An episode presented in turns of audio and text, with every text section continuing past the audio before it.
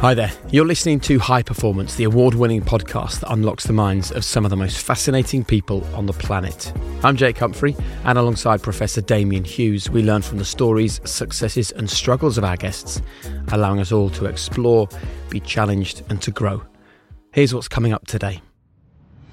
I have a vision of a world that does not yet exist, a world in which the vast majority of people wake up every single morning inspired, feel safe wherever they are, and end the day fulfilled by the work that they do the experiences you had growing up make you who you are, make me who I am. Your why is fully formed by your mid to late teens, and it doesn't change for the rest of your life. You have only one why. You are who you are. I don't think you can be high performance by yourself. I don't think it exists. And anybody who does is it, they're either not as high performing as they think they are, or they are high performing but at tremendous cost. I live for the desire to spread a message in a way that I can die with confidence that other people will carry the torch without me. Every year, the goal is that that if I were to get hit by a bus, I can I can say with pride that the work will continue because it has to, because it must, because the vision is bigger than all of us. So today we welcome author Simon Sinek to High Performance, one of the most requested people. We're getting messages from you all the time saying, please get Simon Sinek onto your podcast. And so we've done just that.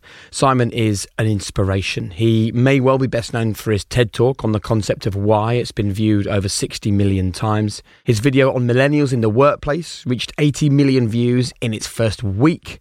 And he continues to be an inspiration through his global bestsellers Start with Why, Leaders Eat Last, and The Infinite Game.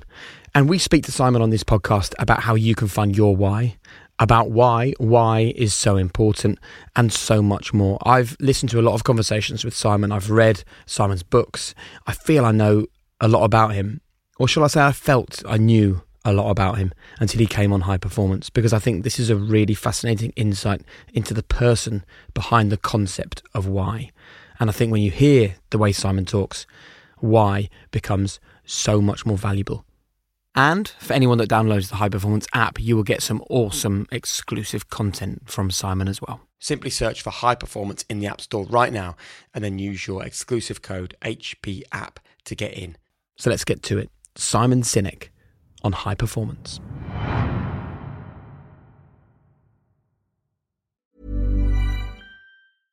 I'm Sandra, and I'm just the professional your small business was looking for. But you didn't hire me because you didn't use LinkedIn jobs. LinkedIn has professionals you can't find anywhere else, including those who aren't actively looking for a new job but might be open to the perfect role, like me.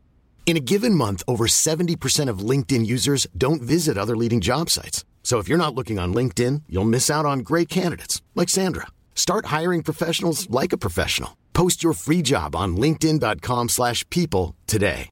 Ready to pop the question? The jewelers at BlueNile.com have got sparkle down to a science with beautiful lab grown diamonds worthy of your most brilliant moments. Their lab grown diamonds are independently graded and guaranteed identical to natural diamonds, and they're ready to ship to your door. Go to Bluenile.com and use promo code LISTEN to get $50 off your purchase of $500 or more. That's code LISTEN at Bluenile.com for $50 off. Bluenile.com code LISTEN. Hey, I'm Ryan Reynolds. At Mint Mobile, we like to do the opposite of what Big Wireless does. They charge you a lot, we charge you a little. So naturally, when they announced they'd be raising their prices due to inflation, we decided to deflate our prices due to not hating you.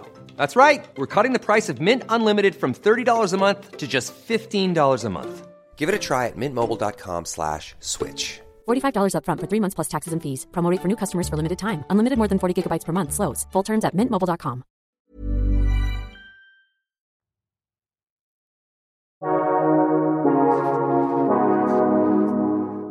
Simon, welcome to the show. Thanks for having me. We're very excited about this conversation. The first question for you is how would you define high performance? I think high performance is more of a feeling than an accomplishment, right? Um, I think high performance is being in flow. Um, when I feel like I'm performing well, I'm actually having fun. No matter how difficult the work is, no matter how stressed I am, even if I work late, at the end of whatever I'm doing that day, I'll walk and go, that was fun. Um, and so for me, high performance is probably this intersection where you like the thing that you're enjoying and the thing that and you're being productive sort of collide. I think it's more of a feeling than it is a, a, a calculation. So, what are the things that get you there? Well, as I said, you know, fun is a big part of it for me, and and the way that I I make sure that it is fun is that there's a context for everything. Um, so I'm very very purpose driven, cause driven. Um, I have a vision of a world that does not yet exist, a world in which the vast majority of people wake up every single morning inspired, feel safe wherever they are, and end the day fulfilled by the work that they do. And as long as whatever I'm doing is moving towards that, and I don't even care what it is, and I can I can either feel or measure that I'm working towards that, then I will much more easily find myself in that state. So, for example, if I know something doesn't, so let me give you an example.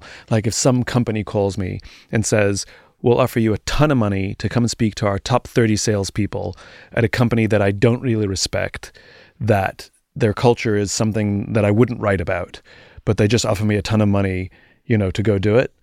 I will turn it down because the feeling of being there will feel like work. Whereas when I get offered to go somewhere where pays a lot less, but what they tell me that their company does or the way that they lead their people, I find interesting, I find inspiring. I actually want to learn from them. And then showing up with them and the conversations I have with them and the, the feeling that I get that I'm contributing to whatever it is they're doing, that brings me tremendous joy and flow. So it's it's really about having a filter and using it. I think a lot of people talk about cause and purpose, but they use it as a punchline. You know, it's copy on a web on a website. And if you're too metrics driven, it's much harder to get that feeling um, because metrics don't produce that feeling ever. I wonder though whether those sort of three key principles of how you would love to see the world, whether you could get there even quicker if you went into these businesses that didn't understand the way you think or didn't have these values and almost open their eyes to Oh, oh, what what they could be. Oh yeah, make no mistake. I don't just preach to the converted. Yeah. I mean, my team knows I call it belly of the beast, which is I will say yes to things where I know that they don't. Um, you know, I'll go into a a big bank that I think has done damage, and I will I will show up as a preacher for sure. But then I have to have scale, right? So the example I gave was 30 of our top salespeople. I'm not moving any needles that day, right? But if you say it's the top 30 CEOs from the biggest, you know, whatever, venture capitalist firms and banks, whatever. Oh, yeah, yeah, I'm going to do that. But I'm coming with a different agenda. You know, I'm coming there to preach. So I've worked with many dysfunctional, broken companies. The difference is, is there's at least a few people, a few executives who know that change has to happen and they welcome my message when, when I go in there. In other words, there's hope. I, I'm, I'm not going to go preach to a brick wall. You know, there's literally no point. There has to be at least somebody in there who who who who has interest. There's that famous saying then that all progress depends upon the unreasonable man. So when you go into these environments where you're preaching these messages, how do you cope with the idea that sometimes it isn't what they want to hear? Well, I, I don't think they're going to invite me. If they're inviting me, somebody has at least told them that this is going to happen. And it's happened a few times where they didn't do their homework. You know, maybe they just, you know, somebody said you should get get this guy, and they did. And I remember there was a company a bunch of years ago, and I'll leave out the names to protect the to protect the guilty. But the CFO came. He was I was in, waiting in the green room, waiting to go out, and he came into the green room and said, "Listen, I have a favor to ask. Don't talk about layoffs." I said, why not? He goes, well, we're planning on having a round in a couple of weeks, and I don't want you to talk about that that's bad for business. I said, but it is bad for business. It's bad for a corporate culture. He goes, yeah, I know, but don't talk about it. I said, well, I'm not going to not talk about it. Like, I'm not going to, I won't bring it up. I'm not going to be spiteful and I'm not going to stab you with it. But if it comes up, I'm going to talk about it. He goes, no, no, I know, but I'd really appreciate it if you didn't talk about it. I'm like, yeah, I'm not going to make that promise. So that has happened a couple of times. But again, I think most people, I've got enough work out there that if they know that I'll always speak my mind, and if they're afraid of that, I did have somebody cancel on me once. There's a big brand who I had a, a, meeting with the the senior executives before I went to visit them, and um, we had a very honest conversation. They uninvited me. The reason I ask you is because there will be people that are almost advocates for your message Sure. that are in those organisations that want to get the message across. And Yes. sometimes you can be the messenger that delivers it to a certain level of leadership. Yes. So I suppose my question is more aimed at what advice or tips or techniques could you offer for those people that are in the belly of the beast Yeah. that are trying to make it happen Yeah. without having the platform that you do? One of the mistakes that people make, and and by the way, folks in my position as well make this mistake. The well-intended insiders who want to affect change, they come guns a blazing. You know, they get the chance to talk to the executive, and it starts off with sometimes the words, but at least the mentality of "Let me tell you what's wrong," or "Let me tell you how to fix this thing," and nobody wants to hear that. Like, can you imagine if I sat down and said, "Can I just tell you how to make your podcast better?" Can I just spend 10 minutes and like tell you what's wrong with your podcast? I haven't even said anything already. You're shutting down, right? like, you're like, no, don't tell us that, right? But if I talk about vision and I talk about where I want to go um, and I talk about the world that I imagine, I think a lot of it is language. Uh, it has to start with curiosity. Can I talk to you about some of the things that you're imagining for this company? What do you envision for this company? And if somebody shows curiosity for the ideas of somebody else, then and only then are they open to your ideas. If you make somebody else feel seen and heard and understood, then they want to return the favor by making you feel seen and heard and understood. So, very often, I don't actually think it's the point of view. I think it's the way in which we present the point of view to those in power. Almost always. I saw it play out recently in front of in front of me.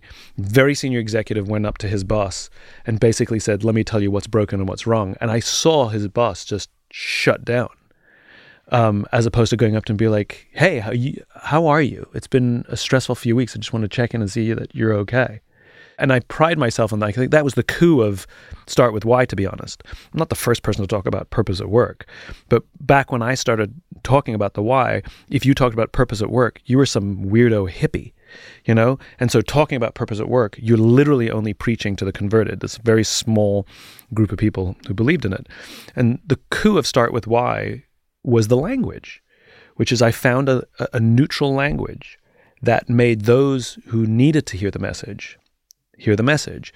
It also was new language that those that were struggling to tell their bosses now had new language. And I got that in the early days of Start With Why. The number of people who came up to me and said, Thank you. You've given me language that, have, that is helping me tell them the thing I've been trying to tell them for years. So the once again, it goes back to, to language. So let's talk about why then. Yeah. It's the global bestseller. Many, many copies around the world Mm-hmm. have been and continue to be and will continue to be sold. But I'm also sure there might be a few people listening to this that are thinking, hang on a minute, we'll start with why? What's that about? Or even people who maybe have heard of the book or might have read some of the book but would love to hear more from you about it. So could you explain the concept of start with why for the uninitiated? So, very simply, um, every single one of us knows what we do the products we sell, the services we offer, the jobs we perform. Yeah. Um, some of us know how we do what we do, the things that we think make us stand out or distinguish us from others who do similar things to us. But very, very few of us can clearly articulate why we do what we do. I don't mean to make money. Um, I mean, what's your purpose? What's your cause? What's your belief? Why did you get out of bed this morning? Why does your organization exist? And why should anybody care?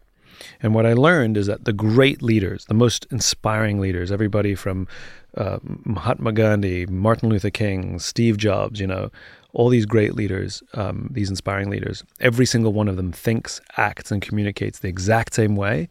And it's the complete opposite to the rest of us.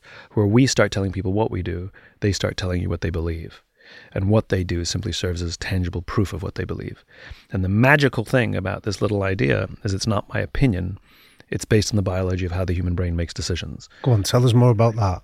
There's a part of the brain called the neocortex, which is our Homo sapien brain. It's the newest part of our brain. It's responsible for all of our rational thoughts and language. It's just not responsible for decisions. This is where the what exists, right? It's very rational, easy to see, tangible. The limbic part of our brain is responsible for all of our feelings, like trust and loyalty. This is where gut decisions come from. It's also responsible for all of our behavior, but it has no capacity for language, which is why it's hard to put feelings into words. This is why we use analogies and metaphors all the time. So when we start with why, you're actually talking to the decision making part of the brain. That's why it feels inspiring. Uh, this is why you light up or get goosebumps when you hear those kinds of messages or feel like somebody's talking directly to you, um, as opposed to describing a product which you can understand and it's all very rational. And most people lead with the rational. They're trying to make a tangible or, or a rational case why you should or shouldn't do something or buy or not buy something. Uh, the great leaders inspire us to buy. And again, it's just the biology.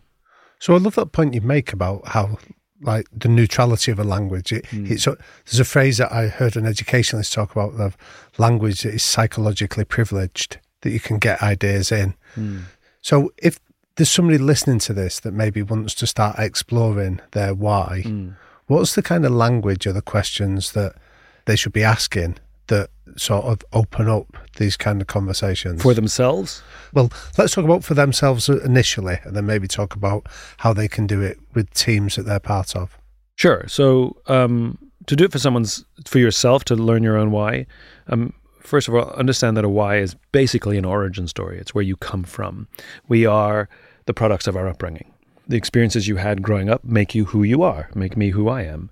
Your why is fully formed by your mid to late teens, and it doesn't change for the rest of your life. You have only one why. You are who you are. Now, whether you're living in balance with that is a different conversation, whether you're making the decisions that are of high authenticity. And that's all that authenticity means. Authenticity means the things that I say and the things that I do reflect who I actually am. That's all it means. That's a different conversation. And so when you know your why, the ability to make those choices becomes a lot easier. You know, we've all had the feeling of flow and things like this, except it's a little bit like a roulette game. Like sometimes it happens and sometimes it doesn't. It's like I've done the same thing a thousand times. How come it doesn't feel good anymore? So here's a fun way you can learn your why. It's called the friends exercise. Do this with a best friend. You know, do not do this with a spouse. Do not do this with a sibling. Do not do this with a parent. It doesn't work. Best friend um, somebody who loves you, who will be there for you. They'll pick up the phone at three o'clock in the morning, and you would do the same for them, and ask them this simple question: Why are we friends? And they're going to look at you like you're nuts, because the part of the brain that controls that deep feeling of love and trust doesn't control language. It's a difficult question to answer, and so they'll say, "I don't know." of course, they know. They just don't have the words for it. And so you actually stop asking the question why, and you ask the question what. What specifically is it about me? Come on, what specifically is it about me that I know that you would be there for me no matter what? And they'll hem and they'll haw and they'll struggle, and you can't help them and you can't let anybody else help them. You have to let them go through the process. And they'll start describing you. I don't know. You're smart. You're loyal. I trust you. And you play devil's advocate. Good. That's the definition of a friend. You have that with lots of people. What specifically is it about me that I know you would be there for me no matter what? And again, they'll go through a few rounds of complaining and describing you. And eventually they'll quit and they'll start describing themselves. And this is what my friends said to me. They said, I don't know, Simon. All I know is that I can sit in a room with you. I don't even have to talk to you. And I feel inspired. And I got goosebumps. In fact, I'm getting them right now. It happens every time. Uh, because what they did is they put the value that I have in the world into words. And I had the emotional response. And that's what will happen. Somebody will say something that you will either get goosebumps or you'll well up or something will happen. That's when you know you've hit it. Because the thing that you give to the world, that you should be working to give to the world consistently, is the reason those people love you. It's the reason why you're not friends with everyone. And if you do this with multiple friends, the amazing thing is they will say very similar, if not the exact same thing, because that's the thing you give to the world. That is your why. It is the reason you get out of bed in the morning. It's a really fun exercise. With teams, it's slightly different. Um, but even for companies, a why still an origin story. You know, where the company came from, the founder's story is the why of the organization. Um, for teams, it's a little different. Um, in those cases, you want to tell specific stories that reflect why we love coming to work every day. Right. And by the way, you asked before, like, how do I communicate my why to other people? Just remember, I'm not smarter. I've just been doing this a lot longer. So I'm practiced, which is why I can sort of wax on about a about a vision or something like that. Just because I've, I've it's taken me many many iterations to get it right. The easiest way to do it is to simply say to somebody, "Let me tell you why I love working here." Not like, love. You know, like is rational. I like my job. I like the people. I get paid well. I like my job. Love is emotional. It's like, you know, I, you know, the question is like, do you love your wife? Yes, I like her a lot. You know, it's it's a it's a different standard, right? Yeah. Right? Love is a higher standard. So when you talk about what you love, it's it's profoundly different. I'll give you a, a silly example. Trying to communicate your ideas to someone, whether it's selling a product, selling yourself in an interview, or just in a meeting with people, just you want to you want people to quote unquote buy your ideas, right? Um, is the same as dating. I mean, think about it. You sit across a table from somebody and you hope to make the sale. You hope to make the deal, right? That's what you want. So let's make a, a dating analogy. Let's take, um, let's call him Brian, and we send Brian out on a date. And he sits down at the table with this girl that he was set up with. And this is how he starts the date. He goes, um, I'm incredibly rich. I'm very successful. I'm on TV a lot, which is great because uh, I'm quite good looking. I know a lot of famous people. Um, and I have a beautiful house. You should come by sometime. Now, the question is, how well did that date go? Instinctively, we all know that was crap, right? But think about how people sell their ideas or how companies sell themselves. It's like we're a very, very successful company. You may have seen our advertising on, on TV. We're very, we're very good at what we do. We have beautiful offices. You should come by and see them sometime. Well, if we know the date was crap, why would we think that that would work any better? The answer is it doesn't. Now let's send, send Brian back out again. And this time we'll arm him with his why. And we'll say he doesn't know his why, but he can answer specific questions about love, yeah. right? He can give specific examples. So he sits down again and he says, You know, I absolutely love my work. Just, just three days ago, um, one of my team members was struggling and I just I had the opportunity to like I was walking down the hall and I was in a, I was late for a meeting, but I thought, you know what, this is more important to me. And I sat down with them and like helped them figure out a problem. And then then I just went to my meeting and showed up late. And when I explained why I was late, everybody said, yeah, yeah, yeah, of course you did the right thing. And I got to tell you, it is the most magical thing in the world to come to work every day in a place where I get to do that and it's so appreciated. And the best thing about it was I made a lot of money because of it and I got to meet a lot of famous people. I get to go on TV all the time, which is really great because I'm good looking and and I got to, I got to buy a beautiful house. You should come by sometime. Like all the same rational stuff is there, but how different did that feel? Yeah. Right? And so now the rational stuff is the proof, but it's not the reason to buy. So if you can tell a specific story of what you love, and it's a high bar, you have to love it. It's a way to attract people who love the same thing. And the best thing about it is it's a filter. Because there are some people listening to that story and think that's cheesy. We're not going to do well together in business. So it's a fantastic filter that it attracts the right people and it repels the wrong people. Brilliant. Now, at this point in the conversation, Simon offered to help me find my why. Here's a small example of what we discussed you had that experience of sitting in the back of the car. Yeah. Your mum probably trying to keep your dad awake. You know, was there something in particular about this one, or is that just one you found to try and capture the general the general memory? Um, I think it was because my parents were really busy. So my mm-hmm. dad used my dad was a charity worker, but also was doing a degree while we were kids. My mum was a full time teacher, mm-hmm. so there wasn't loads of like we weren't a family that did loads of stuff. Actually, mum and dad were like they worked basically, and then the weekends were a list of jobs Saturday and Sunday, mm-hmm. and they're still like that even now in their seventies. They just have you go in the house, they have a list of jobs all the time, mm-hmm. and I think it was just like that was gone, and it was just we were just together at those moments. So that's why that stands out far more than being at home. Really, like I, I wouldn't really pick up on anything. So it's the, the the joy of going on the adventure with the family. Yeah, or maybe two people who are more adult than you.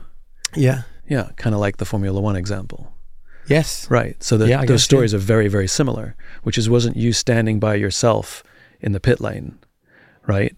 It was, you said, it was these two people that you're standing with, you know, a race car driver and a, and a multimillionaire team owner, you know, kind of like mom and dad, you know, a charity worker and a teacher who are highly qualified people. But in that moment, you're just a family and you're a part of that family. And you may be the youngest, least qualified person, but you're still a part of the family. Yeah. And, uh, those those two are exactly the same story. That incredible sense of like, oh my god, like this is it. I love this. I'm in the car with them. Yeah. You know, this is this is it, and everybody's relaxed, and we're enjoying ourselves, and I'm I'm a part of this. You know, and they see me as equal. Yeah, yeah. You know, they didn't look down on me. And you said, I feel like I've arrived. You feel like I'm here. But it was also that they treated you that way. Yeah. You know, and so your why is very much your why is is very much about um, um, feeling a part of the family, feeling a part of the team. Um, and I would venture to say that you're at your happiest when you are working with people in common cause to do something together, and where you struggle is when you're asked to do things alone. And to hear that in full, download the High Performance app for free right now, and you can hear the full conversation as Simon guided me through finding my own why. Simply search for High Performance in the App Store right now, and then use your exclusive code HPApp to get in. Right, back to the conversation. So if we turn the lens onto yourself, how did you come to discover your why then? So I um, it was I reached a point in my career where I had fallen out of love with my work. Um, superficially, my my life was good. You know, I owned my own business. We had amazing clients. We did amazing work. Doing what? What was I the had a marketing consultancy Yeah. Um, in New York, and uh, I didn't want to wake up and do it anymore. I was done. And was that a sudden realization or a dawning one? I mean, you know, these things always feel sudden, but they've been, you know, it's a slow boiling frog until you realize the water's boiling. Um, so the answer is who knows? It, it, it, showed up, you know? Like how long d- does it take to feel depressed? I, you know, I don't know. And I was deeply embarrassed, feeling bad because I shouldn't. Look what I'm doing. Look at the things I'm getting to do. Like I shouldn't be depressed or uh, you know not want to go to work and so i kept it all those negative feelings to myself which really is stupid um, and the feelings got darker and darker and darker and they feed on each they feed on themselves and that's the problem with keeping negative feelings to yourself they they fester and grow and it got to the point where i was in really a dark place but all of my energy went into pretending that i was happier more in control and more successful than i really felt so nobody knew and uh, it wasn't until a very dear friend of mine came to me and said, There's something wrong. There's something different. I don't know what it is, but something's off. And I, for whatever reason, I, I opened up and came clean. And it was cathartic. You know, it was a weight lifted off my shoulders. And all of that energy that went into lying, hiding, and faking every day, I now had new energy, renewed energy to actually find a solution. I'll spare you the long, drawn out story, but I had already articulated this idea of the why and the golden circle to explain why some marketing worked and some marketing didn't. And it was the discovery of the human brain, the limbic brain and the neocortex, which I learned at a dinner party. I was sitting next to somebody who their dad was a neuroscientist. I mean, it was just like polite conversation and like bells started going off. And I realized it didn't explain why marketing worked. It, dis- it explained why people do what they do. And I realized this was my problem. I knew what I did. I knew how I did it, but I couldn't tell you why. That's what I needed to find. And I couldn't do it for myself. And so I brought in an outsider who had objectivity and took me through some sort of version of his process and mine. Um, that really helped. But the more important thing was I figured out how to help my friends find their why. Sure. And that's what I started doing. I started helping my friends find their why. There's an element of your story there, and thank you for sharing it, that I think takes courage to do that, whether it was that friend of yours that has just spotted that something is off with you to ask you that. The courage to open up and be honest and be vulnerable with them is something that I I, think- think, doesn't get referred to enough Thank you, but I disagree. because I think my friend had the courage, not me. I think it's really hard when your friends say to you there's something wrong and you go, no, everything's fine. And then they let it go. Or they're not even willing to say something's off. They just kind of, it's too uncomfortable. You know, we don't like discomfort. We certainly don't, like causing discomfort. And we certainly don't want to create tension or a fight. And so we just leave it. And I think the courageous friends, the friends who truly, truly, truly love you, are the ones who will lean into that tension and go, I don't care what you say, and I know you're lying to me. I love you to death, and I know something's wrong, and I'm going to keep asking you until you tell me. And more importantly, whatever it is, I got you. I love you. You're safe. I don't know what it is, and I don't care what it is. Just know that I'm your partner, and you are never alone. And the friend who helped me, that became the way we said I love you to each other. We used to say, You're never alone, because that's how it all started. You know, she said to me, You're not alone here. Um, so I think the, fr- she had the courage to get me to open up, and then I just stepped into the, the safe space. so if we accept that courage was present For sure. there, For sure. what I just won't take the credit. Yeah, no, and that's very noble of you. But I think the reason I'm asking that is because for anyone listening to this, Simon, I, I'm interested in you articulating what are the benefits of being prepared to ask these questions that Yeah. are often unanswered. Yeah, I mean, you know, human beings are, despite our own self opinions, we're not that strong and we're not that smart. But in teams and groups, we're amazing. And so trying to solve your own life problems by yourself, I've got a, I've got some really bad news. You can't. Which is why addiction exists. Because I can't solve these problems myself. I can't overcome the stress myself. So I'm going to drink. You know, or I'm going to do something else that's harmful to myself, my family, and my relationships. As all addictions are. Whether you're addicted to your cell phone, addicted to alcohol, addicted to drugs, you're going to destroy your relationships, you're going to destroy yourself. There is tremendous value, and it does take courage, you're right, for somebody who loves you to say, I got you, I'm here, let's do this together. Or for you to call a friend and say, I, I think I'm struggling and and I think I can't do this alone. Can you help me? It's humiliating, but it is perhaps the single greatest lesson that any human being can learn, which is to say, I don't know and I need help. And if you can learn that, and you can do it in the worst of times, you can do it all the time. You can do it with silly things. For those who know my work, you know, I regularly call myself an idiot, you know, um, and I do think of myself as an idiot because I have no problem saying I don't know. Can somebody who know who's smarter than me explain this to me? I, I'm under no false illusion that I have to present myself as the smartest person in the room because I'm not, you know?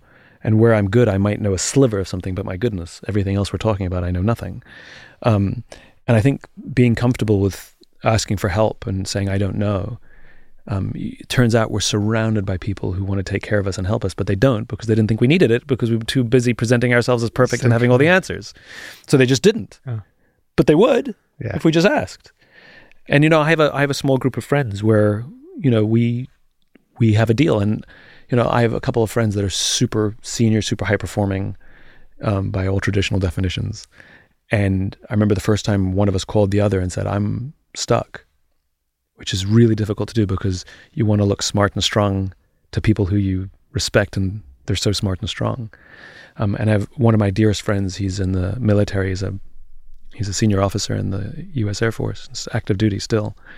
I remember the first time he called me brother, which in the military is a big deal. You know, you and I have colleagues and coworkers. They have brothers and sisters. And so they call each other brother and they call each other sister. And it's an amazing thing. And I remember the first time he said, All right, brother, I'll talk to you later. Or, Hey, brother. And I was like, like, that means the relationship was different now, you know? And he's a warrior. I mean, he's a, he's a, he's, he's hardcore. He's an amazing human being. And when we get off the phone, he'll say, I love you, you know? Or he'll text me and say, I miss you. Not just miss you, I miss you, which is way more vulnerable, you know? And that's deeply human. And he and I are, you know, we call each other and say, I'm struggling or I'm stuck. And sometimes it's business, I just need your opinion, but sometimes it's personal. Sometimes it's frustration, you know? Can I talk to you? I'm so freaking frustrated. But to have, to foster those relationships, and those relationships take a lot of work to get to. They don't just show up. And they do require risk. You know, at some point you open up a little bit. But to have those kinds of friendships, I think, are absolutely essential to being what we would call a high performance human being. I don't think you can be a high performance by yourself. I don't think it exists. And anybody who does is they're either not as high performing as they think they are, or they are high performing but at tremendous cost. Um, they're lonely. They need pills to start the day. They have other issues. They'll have health issues later in life. I think if you want to, if you choose to be quote unquote high performing by yourself, it comes at the, a cost that I think is not worth it.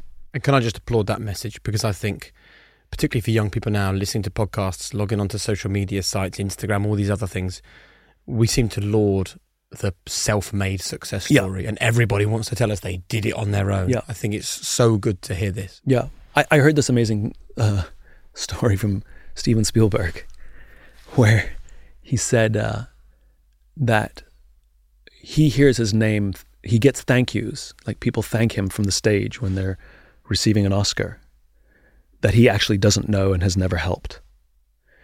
But the people who he's actually helped don't thank him because there's this fear that if I thank Steven Spielberg for helping me, that somehow it devalues the fact that I earned an Oscar, which of course is nonsense. It doesn't. Yep. But there's this deep seated insecurity that I can't thank anybody or say that I got any help. That I'm the, I'm the, look how great I am. Yeah.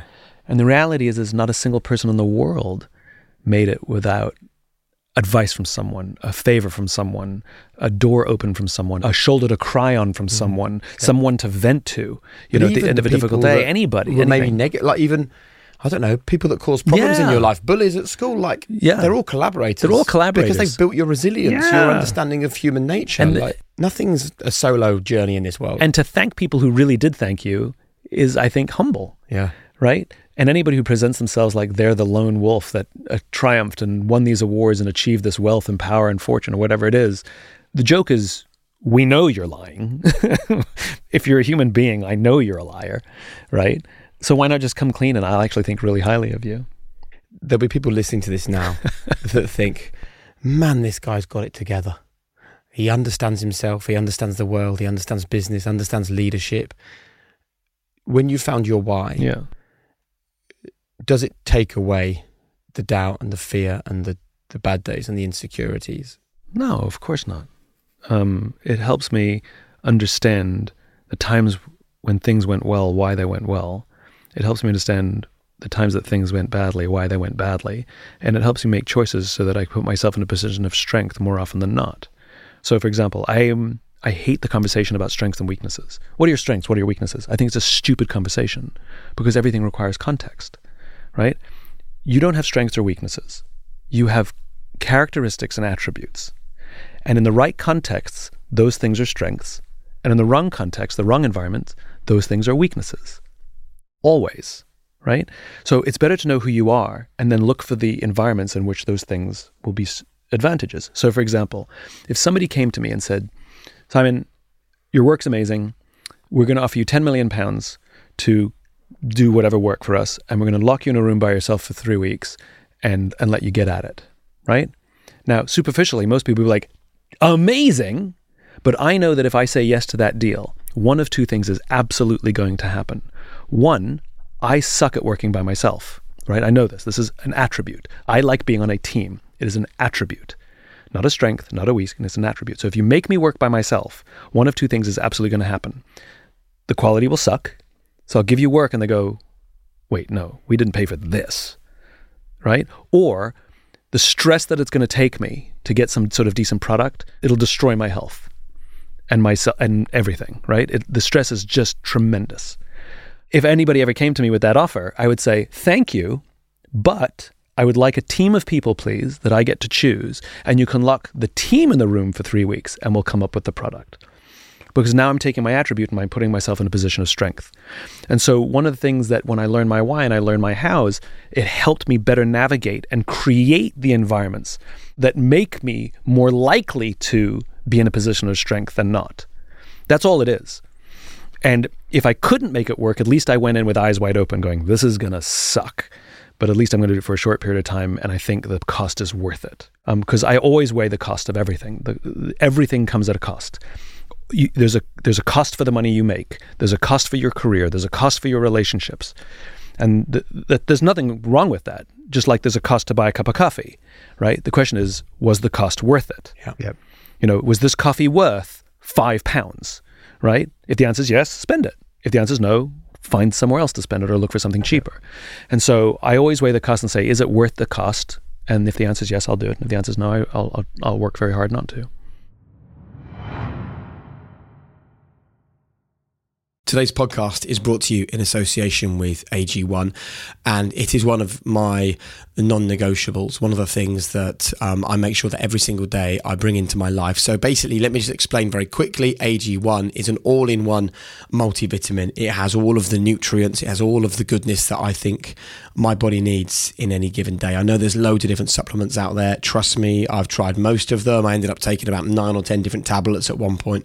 But what I love about AG1 is that it's over 70 high quality vitamins, probiotics, whole food sourced ingredients, and it's a kind of 10 second part of my daily routine that makes a day long difference to my life. So I grab the powder, I put it in a shaker, put a bit of water in, shake it, drink it, and that's me done. And I promise you, when I'm not taking AG1, I notice the difference.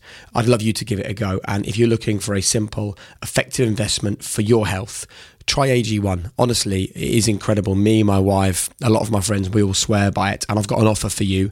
You can get five free AG1 travel packs and a free whole year's supply of vitamin D with your first purchase. If you want to take advantage of that offer, just go to drinkag1.com forward slash high performance. That's drinkag1.com forward slash high performance. It's been a game changer for me. It just might be for you. Check it out.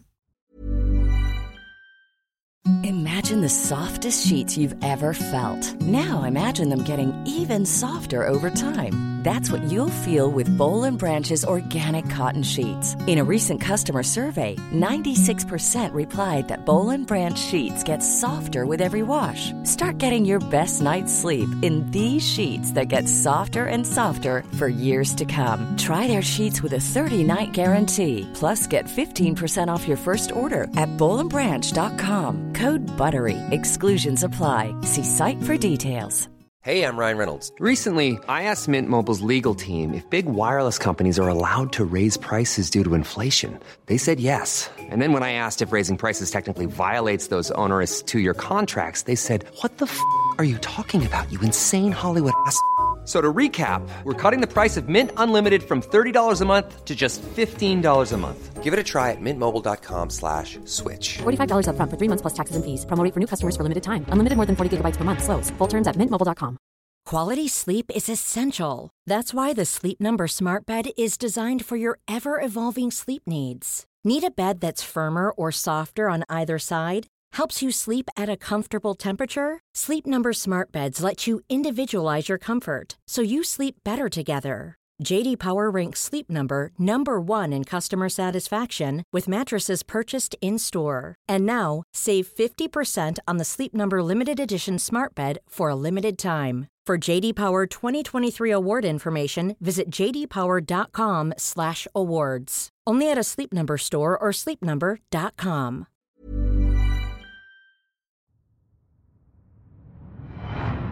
I mean, this is fascinating because we've done over 200 of these interviews, Simon, where we often come back to the teaching of Howard Gardner, the educational psychologist, that hmm. has that great line of don't ask people how clever they are, instead, ask them how are they clever. And a really good example of that was when we interviewed Jo Malone. Hmm. She she's a perfumier, mm-hmm, and mm-hmm. she spoke about how in the school environment she came from a broken home, so she was working extra jobs over evening and weekends. She was dyslexic; it hadn't been diagnosed. So in the school environment, when she was yawning because she'd been working the night before, she was diagnosed as being lazy. Hmm. When she couldn't understand the work, she was diagnosed as being stupid. Mm-hmm. And she said it was when she took herself outside of that environment that mm-hmm. she realised she had this amazing ability to take ingredients and mm-hmm. create beautiful smells. So we're seeing this pattern hmm. remarkably frequently amongst our high performers that you're describing. I'm interested in how, again, our listeners could could identify their characteristics and their attributes, so that they can put themselves in environments where they thrive. Um, I mean, you have to be honest with yourself as as one, which is, you know, you don't have to beat yourself up, but you don't have to rationalize and make sure that everything's good. Which is, most people have some sense of self awareness. You know, you know, do you work better by yourself or on a team? You can answer that one. You know, do you work better under stress or do you need like time? You know, are you the kind of person who, you know, you get good grades but you need to study a lot, or your grades are fine but you didn't study that much. Like I always believe grades should be ratios. You know, it's like the the the, the grade achieved over number of hours studied. Right. You know. Okay. So good. if you need a first and you're willing to give someone 50 hours, that's your person. But if you're willing to sacrifice quality a little bit, but you need it done in an hour, Yeah. I got somebody else for you over here. Not better or worse, different. Different, yeah. Right? And I think what we have done is we've falsely assume, assumed that high levels of achievement is the most important. So if you get the top grades, it means you're the smartest in the room. But again, not if it took you 50 hours and I need somebody who can work under pressure Yeah. right? So most of us kind of know that. How do you learn? Can you skip class and just do all the reading and you'll do well on the test? Or do you have to go to class because you have to hear it? Like, are you an oral learner or are you a, a visual learner? You know, um, how do you take notes? You know, all of these I think anybody who's a little bit introspective can figure out where they did well. Like I I cannot go and I'm I have ADHD, so reading is pointless to me. Right. It's literally pointless. And so I still have to pass school. And so I'm a great believer that the solutions we find to the struggles we have as children become our strengths as adults. So I'm at school with ADHD. I can't read. I mean, I can physically read. I just don't comprehend. And had it been diagnosed? No, as no, no. I didn't Right. get diagnosed until an adult. And so many similar things, you know, hyperactive kid who was accused of being selfish or didn't care about people because I was absent-minded. I forgot a lot of things that I was supposed to remember. If you believe a lot of that stuff, it'll destroy your self-worth. And there were definitely moments where that happened. You know, I'm like, oh my God, I'm a selfish, horrible human being, you know? But thank goodness it wasn't diagnosed because even though there were difficulties that came with it and there was definitely struggle, the hacks that I figured out because I had to pass school was I had to go to class, couldn't skip class. I needed really good teachers who were good at explaining things. I couldn't have them teach from a book because I because I had to enjoy myself in class. I had to go after class and talk to the teacher because the conversation helped me learn, and then I did fine. You know, and so I got really good at asking questions. And I got really good at listening. Well, look what I do for a living. All of those skills were formed. And so, why am I good at connecting patterns with just a couple of examples? Well, that comes from my childhood because I had to pass the test. So, I needed to get as much information from as, as short a period of time as I could because I got to figure this stuff out. Like, doesn't make me smarter. It just means I figured out a life hack. And I think, you know, in this modern day and age, we're so afraid of our kids being in positions of discomfort that we're removing all the struggle. You know, we're putting them on big pillows and saying, let me make this as easy as possible for you. Now, of course, every parent wants to make life easy, but if you talk to the quote unquote high performing people in the world, I mean, there's that very famous story about Richard Branson where his mum would drop him off three miles from home and say, see you at home. And he'd have to figure out how to get home. And she would always tell the funny story how this, whatever it was, you know, a half an hour, 20 minute walk would take him three hours because he kept stopping to like look at all the flowers and look at all the bugs. And, and now you understand a guy with a tremendous ability to solve problems and with insatiable curiosity. Well, duh. You know, like go look at how he was raised. And you talked about it in the bully at school. Like, you know, adversity is, is the best teacher in the world. Um, and if we over coddle and oversimplify, then we're not allowing people to learn who they are, what they're made of. And I'm not just talking grit, that's too obvious. I'm literally mean like the thing that makes you you. Yeah. And every single one of us, you talk to anybody who's what we, you know, the world would consider high performing, assuming that they're healthy, you know, um, they, they all overcame something. Every one of them. You know, Elon Musk was horribly bullied. There's lots and lots of stories of ADHD and dyslexia and, you know, tons of those Yep. in the entrepreneurial world, especially. We've had many on this podcast. You know, Yeah. people who've suffered huge physical yeah. injuries or childhood traumas, and this sort of sense of, you know, post-traumatic growth Yeah. is very common in Yeah. the conversations that we have. And again, that's perspective, right? Yeah. um, everyone will go through stress. Everyone will go through trauma, 100%. Um, and trauma will have side effects. I believe the world is always balanced. Yes, there are costs, but there's also benefits. And so if you go through trauma, yes, there will be costs and there's also benefits.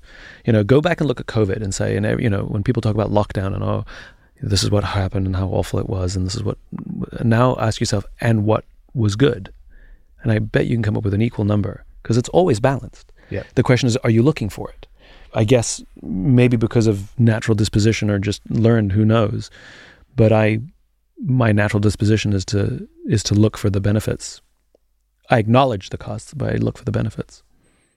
Can we please talk about leadership? You reeled off a few names. Yep. Why were those names in your mind? Why are those considered good leaders by you? Um, all of them outlived their own lives, meaning that we've forgotten a lot of the people who may have accomplished great things along the way, but for some reason we remember them. And they weren't the only ones doing it. The only ones leading their organizations or their movements. They certainly weren't the first. But there was something about them that sort of inspired people to believe in something bigger than themselves. I mean, when Steve Jobs dies, here's a multi billionaire who lives a lifestyle that none of us can relate to. And we laid flowers at an apple shop after he died. What? Right? That's ridiculous. But the only reason we did that is because for some reason we connected with what he stood for. He made a certain group of people feel seen and heard. in a way that others didn't. The fact that he ran a tech company, that was what he did. But why he did it was something quite different. There's a reason why young people and creative people are attracted to that because he was he was a rebel. He was an iconoclast. He stood against the status quo. You know, he and Steve Wozniak. That's what creative people and young people like to do. Yeah. You know, it's not an accident.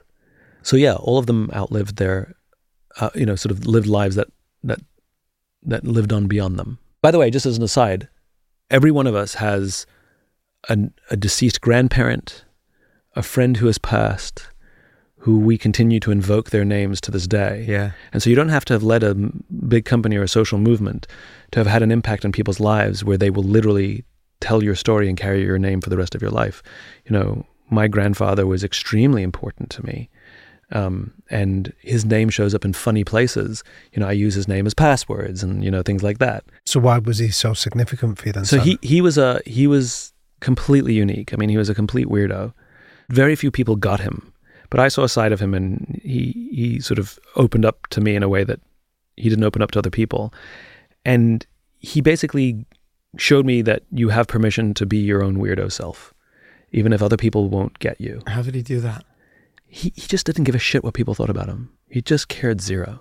I remember I was a little kid and there was a politician on TV saying something or other. And my grandfather just sort of, we were watching the news, you know, and my grandfather goes, I'm not voting for him. And I said, You don't like his policies? And my grandfather says, I don't like his hair. I said, You can't not vote for somebody because you don't like their hair. And he said, I can not vote for somebody for any reason I want. And I was like, Yeah, I guess. he just did his own thing. Some people loved him and some people didn't. And he definitely drove my grandmother nuts. But he just did it his way. Do you care what people think of you? Basically, if you want to achieve anything in this world, you have to get used to the idea that not everybody's going to like you. Like, you just have to get used to that. And if you want everybody to like you, and that's inconsistent with making an impact of any sorts, it just doesn't work that way. But I made a deal with myself that if people didn't like me because they disagreed with me, I was okay with that. And if people didn't like me because they were intimidated by something I said or did, or I was okay with that. But if somebody that I respected didn't like me, I have a problem. And that I have to take accountability for, and I'm doing something wrong. And that's sort of the deal I made with myself. And so that goes to this day, you know, like, so if I go, I have friends who won't read the reviews of their books or won't read them. And I always, I go read them because I find it, Yeah. because if they're helpful, I want to know. Yeah. So if there's a critical review that explains in a really neat, n- nicely organized way that where one of the things I wrote faltered it didn't work, I actually like, yeah, that's a good point. That's a good point they're making. I'll I'll take that one. Whereas somebody just calls me an idiot or a Neanderthal, like somebody literally called me an idiot. I'm like, what am I? That's kind of like, what am I supposed to do with that? Like, this is the worst book I've ever read. I'm like, okay, compared to what? Like, I don't know. That's not helpful to me. Give me something helpful. So bad reviews or bad criticism, like again, it's if it's helpful, I really welcome it. But if you're just throwing stones, I don't. I actually don't know what to do with it. Yeah. So tell us the best piece of feedback you've had then, if we talk about you as a writer, so Yeah. we get specific. because your work is invoked um, and and will outlive you. Yeah. You know, you. The, like the impact is significant nice. across uh, the globe. So I'm Mm. interested. How did you get there, and what was the kind of fi- what was the best piece of feedback that's allowed you to be able to write so succinctly and powerfully? So when I wrote my first book, nobody thought I could write, including me. The longest thing I'd ever wrote prior was like 15, 20 pages, you know, a paper for school. That is brilliant for people to hear, though, because I think people see someone like you and think, oh, I must have been incredible from the age of 11, writing all sorts of amazing No, things. Like, no. I think that's so powerful. No, I think like if I'm really honest with myself, probably the longest thing I wrote was 10 pages because if it was 30, it was probably shite. So, where Um, did the courage come from then to even begin or to think, I'm going to write a book? It's not really courage. It's I had this idea and a friend of mine said you should really write this down. And I was like, oh, okay, you know, and somebody made an introduction and again, when I say somebody, it's not because I was well connected. It's because I believed in starting with why and I was really good at it. And I believed in the law of diffusion of innovations, which is I only talk to early adopters. And so the right people always made introductions for me. I was dogged about only talking to early adopters. So I basically, the my blueprint for actually how my career went and how I built Start with Why is written in Start with Why. Like that is literally what I did. Right. And I didn't have advertising or PR firms. I didn't game the algorithms. I didn't drive any numbers on. I didn't have friends write fake reviews. Like none of did none of that. All the tricks of the trade. I didn't do any of them. That book is my blueprint. I just wrote what I did. So somebody introduced me um, to one of the great business publishers. Um, you know, um, and I had a 29 minute meeting with him. And he three days later they offered me a book deal. He just took a risk on me. Um, again, starting with why you connect with the right people. For some reason, they take risks. Yeah. They don't know why either, you know? And then they told me I should get a writer. And so m- my agent at the time introduced me to a guy he knew and said, This is the perfect writer for you. And I went out to Portland to meet him and I brought the contract. And these contracts always say, you know, whatever the numbers are 25% up front, 25% upon delivery, whatever they are, you know, 50% up front, whatever it is. And the way that really works in practice is you sign the paper and like freaking three months later they send you a check, right? Yeah. And I and I went, you know, I'm I'm a I'm, I'm a nobody. I got no following. I got no nothing. But I I, I it said upon signing fifty percent. So I we signed the contract ceremonially at his house in Portland. This was going to be our weekend to work together, and I handed him a check for the first for the first half. And the first thing we did was get in his car and drive to the bank to cash it, which was a little weird, you know. And then he kept trying to challenge my ideas and change my ideas, and I was like, "Oh my god, this guy wants to write his own book, not help me write my book." And he was very difficult and sort of kept shooting down my ideas. And remember, when I wrote Start with Why, I'd already been out there talking about it for two and a half years. Like I like I knew my stuff. And uh, I went back to my hotel room that night, and I'm like, this is not going to work. And I called him up and I fired him. I said, listen, hey, I think I don't think you and I are a good connection. And he started screaming and yelling at me. I will mention that before I called him, I called the bank and stopped the check. Of course. And I told him that. I said, just so you know, I've stopped the check, you know? And he started screaming, yelling at me, and threatening to sue me and all of this stuff. And the good news is, all contracts, if you haven't done anything, there's no damage done. He, I haven't, I'm not in breach because he hasn't hasn't done anything yet. You know, all contracts have a little cooling off period. And so I said, I explained to him, I'm like, you, you know, your threat, a the way you're responding, you're just made life a lot easier for me. Uh, you've reinforced my decision. If you were a gentleman about it, I'd really start questioning if I'd made the right choice here. So thank you for that. Um, and I moved on. And of course, he didn't sue me. But now the problem was I had a book to write. and so it's kind of amazing what a deadline will do. when a company gives you a ton of money and says, you owe us. And I started writing, but I started writing the way I speak.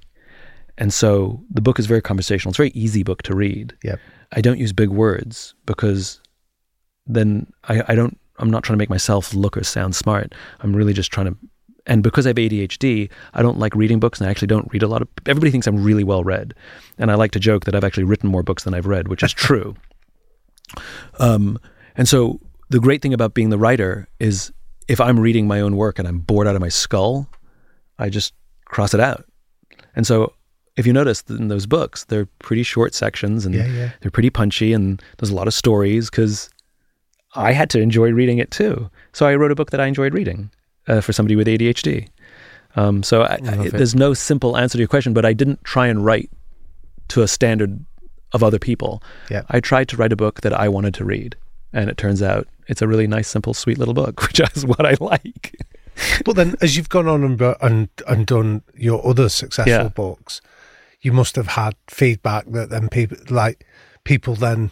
It, well, it's that old saying, isn't it, that failure is often born an orphan, but success has got many fathers. Yeah. So lots of people then must want to offer an insight or Yeah. a comment or a critique. I don't show my work to anybody except about one person. Who's that? So my friend Jen Hallam, uh, she's been with me for years. She's the only person I trust.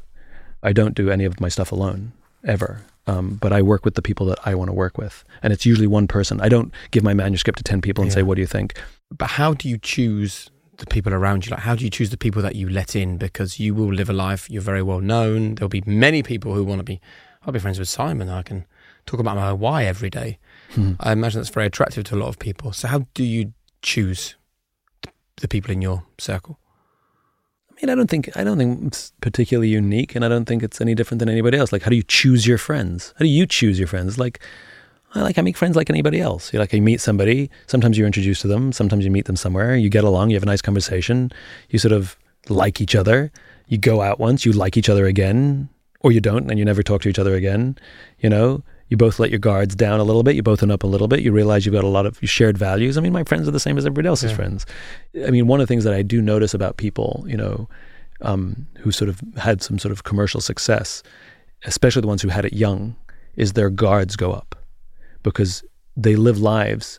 I mean, I had an experience where somebody gave me incredibly bad advice that hurt me, and it was somebody in the inner circle uh, who I work with, a work colleague, who gave me incredibly bad advice that turned out was advice that was serving them but not me. And it was self-serving advice they gave me, and it was very costly for me. It was very hurtful and painful. And I called up my fr- I called up a friend of mine who's been in the public eye since like 20 years old. He's like 60 now, you know.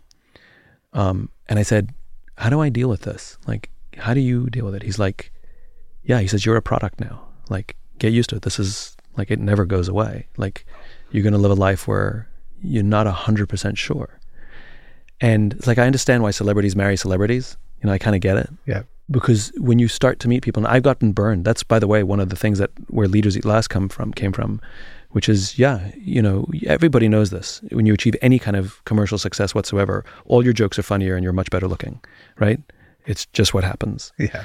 And if you believe it, you're you're you're dead. If you believe your own press and you believe what all the smoke that people blow, you know, up your ass, then you're it's a short. It's going to be a short existence. Yeah. But if you, I mean, there's a story that I've told before that is that I live by.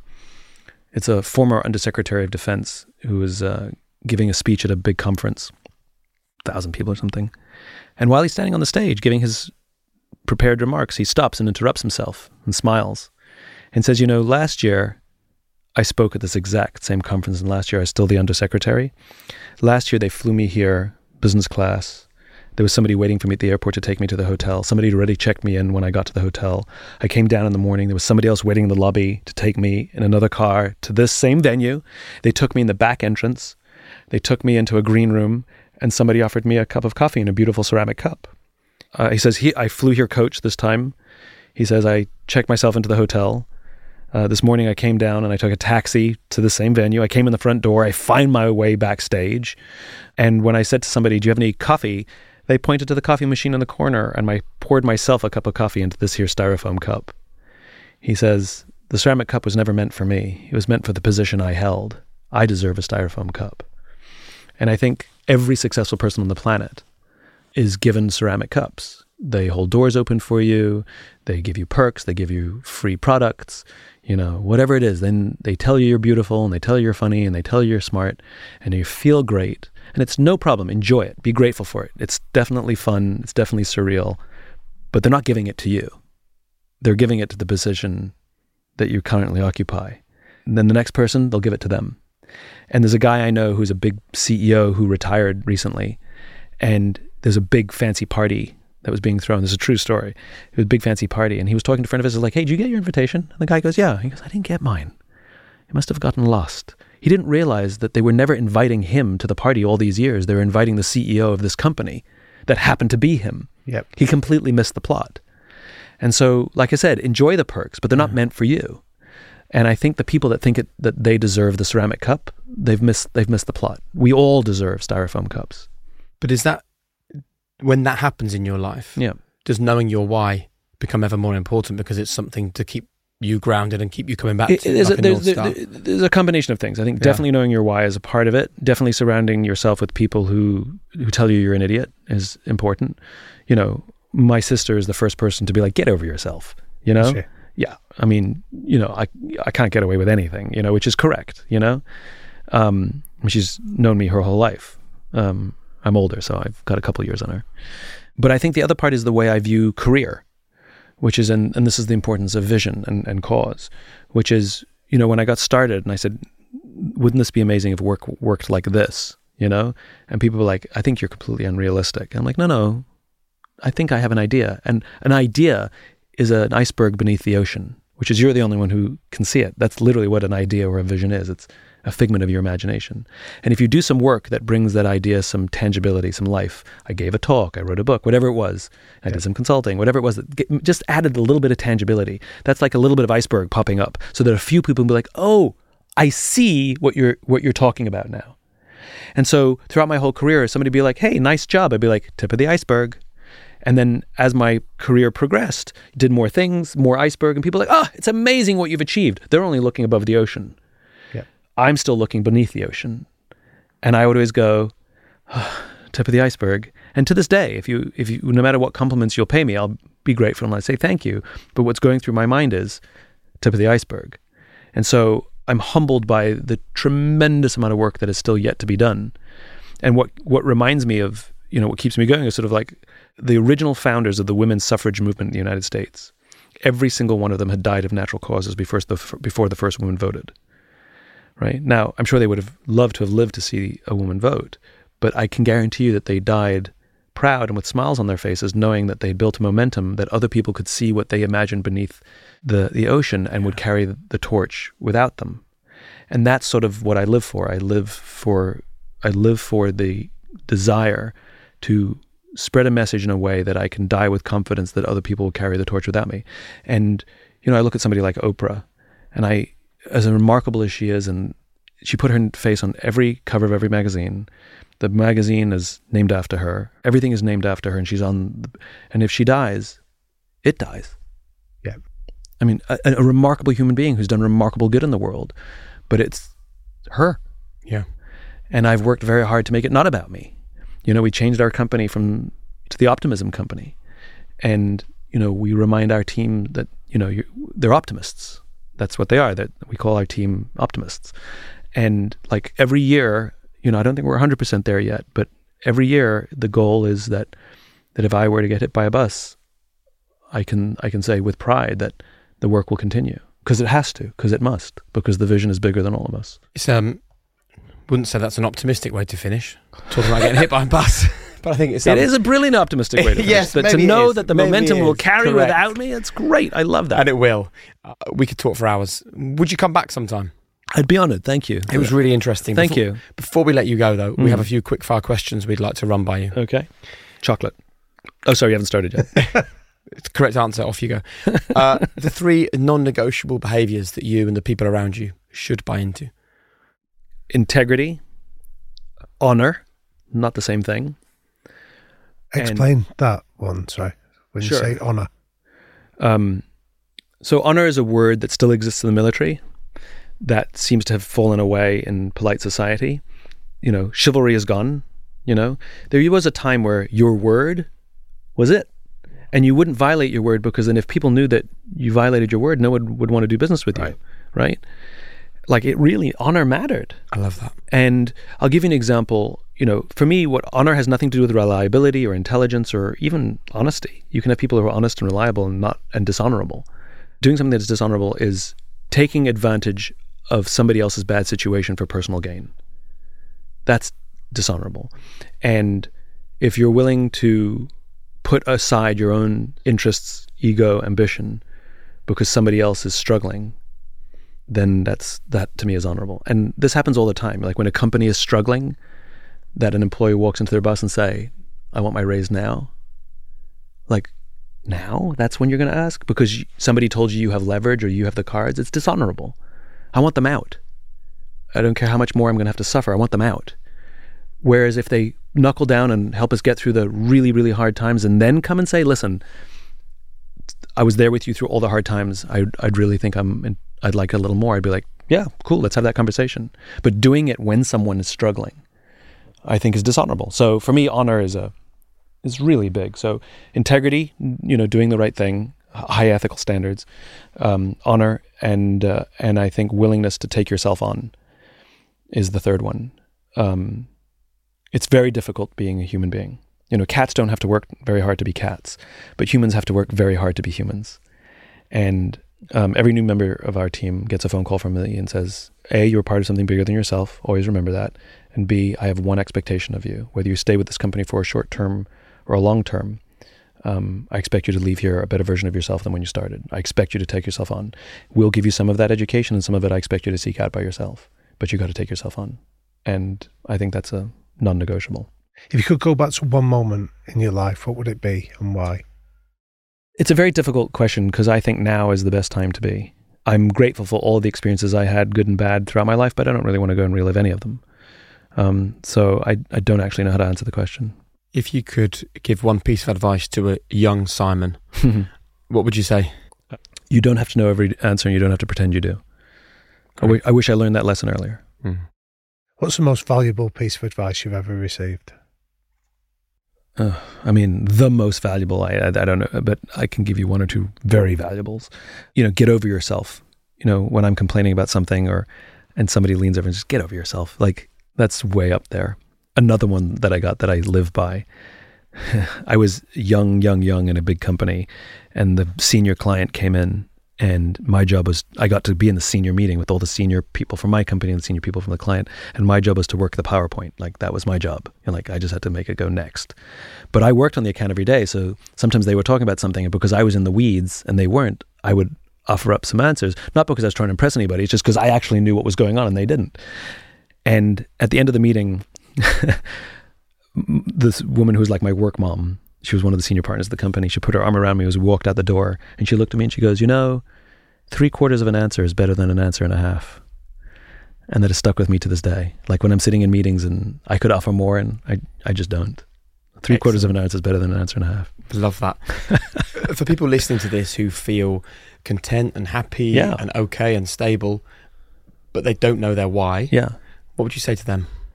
Um, well, you could do the friends exercise, which is really fun, um, and it's a really fun way to do it. And you know, I, I've tried to produce resources to help people in what suits them. So the friends exercise is one way you can do it. Um, I wrote a book called Find Your Why, which if you want to go through a workbook, we have ways to do it. If you go to simonsinek.com, there's so you can have one-on-one somebody help you you can take a course you can do it with a group i've tried to do it in as many ways as possible because i want everybody to learn their why and so i've tried to do it as in all the different ways whatever works but yeah do one of them Great. yeah And the final question, Simon, is what's your one golden rule for anyone seeking to live a high performance life? The golden rule is it has to be for the benefit of others. High performance for the benefit of yourself i don't really know what that means because at some point i want to make a million pounds i want to make two million pounds. Like you're going to keep just moving the goal lines and it'll feel like a, a, a treadmill. At some point it's you're, you're going to you're going to crash. It's going to happen. Um, but when you live a high performance life for the benefit of others it's it's infinite. You can do it forever and it's rewarding till the day you die Simon, thank you so much for coming on High Performance. Thanks so much for having me. This is really, really a wonderful conversation. Thank you. It's been a privilege. It. Thank you.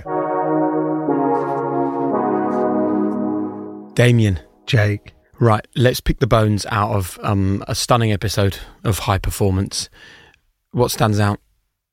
there was so much, but if we if we start with the conversation about why and the and just go into what the conversation you and Simon had where he helped you unpick what are those moments that give you the goosebumps and then understanding what are the patterns that you're looking for, what are the moments and what do they mean is really significant. And I really hope that people do download the High Performance app. It's totally free and they can hear that section in full. And what I would say to people is, I think the very best way to try and find your why is to listen to Simon helping me find mine and then just find someone to ask you those same questions because I think that the best ideas are the simple ideas.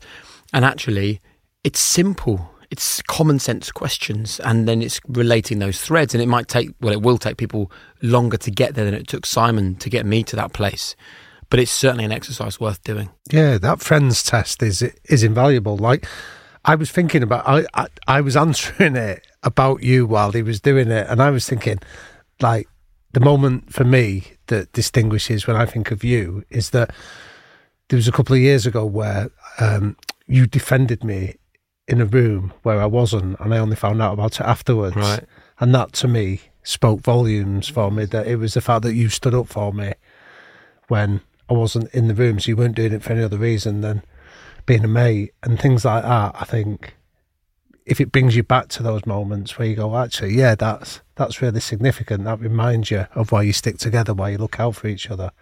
I think it's really powerful, and that's what the conversation did with me. Thank you, mate. That's really nice of you to say so. And I think that actually that plays into what Simon spoke about at the end there, which is the big takeaway for me actually from that conversation. And isn't it funny? You can talk for an hour and a half, you can have these really fascinating chats and learn a lot. But then what I took away was something you mentioned right at the very end honour. And honour is not something that we talk about anymore, but actually what you've just described there, which is me having your back in a room where you don't even know I'm having that conversation, and it's the first I've heard about it.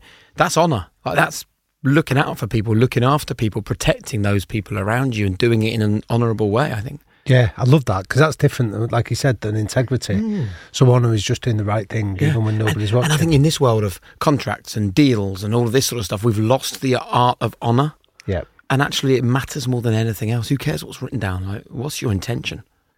And so, if people are listening to this, thinking, "What, like, what can I take away from it?"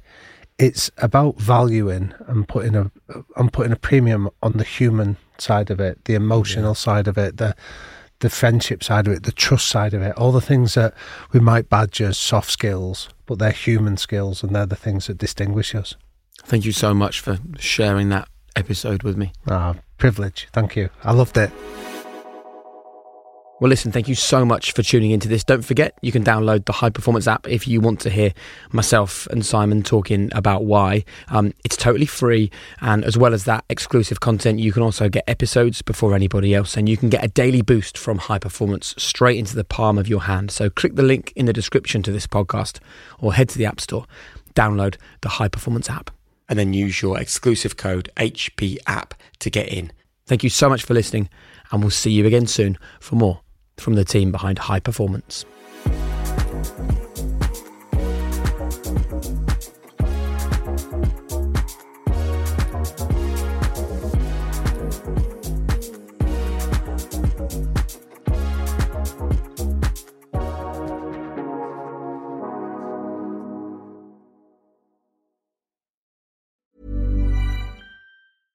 Small details are big surfaces. Tight corners are odd shapes. Flat, rounded, textured, or tall. Whatever your next project, there's a spray paint pattern that's just right. Because Rust-Oleum Custom Spray 5 in 1 gives you control with five different spray patterns. So you can tackle nooks, crannies, edges, and curves without worrying about drips, runs, uneven coverage, or anything else. Custom Spray 5 in 1.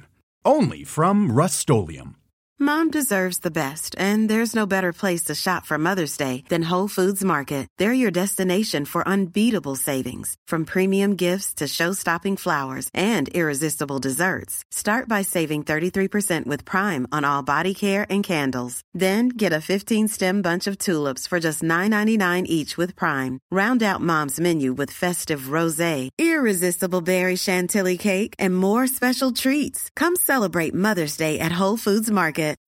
When you need mealtime inspiration, it's worth shopping Kroger, where you'll find over 30,000 mouthwatering choices that excite your inner foodie. And no matter what tasty choice you make, you'll enjoy our everyday low prices, plus extra ways to save, like digital coupons worth over $600 each week. You can also save up to $1 off per gallon at the pump with fuel points. More savings and more inspiring flavors make shopping Kroger worth it every time. Kroger, fresh for everyone. Fuel restrictions apply.